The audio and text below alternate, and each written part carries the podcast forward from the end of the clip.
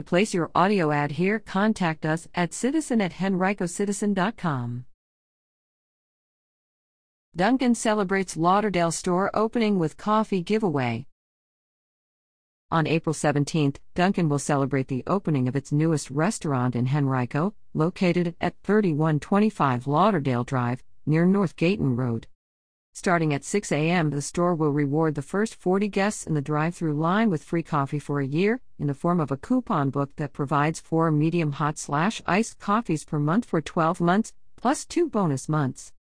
And from 6 a.m. to 10 a.m., the restaurant also will offer guests a free glazed donut with any purchase. At 9 a.m., Dunkin' Franchise Network, the Heritage Group, LLC, will host a socially distant ribbon cutting ceremony to celebrate the store's official opening.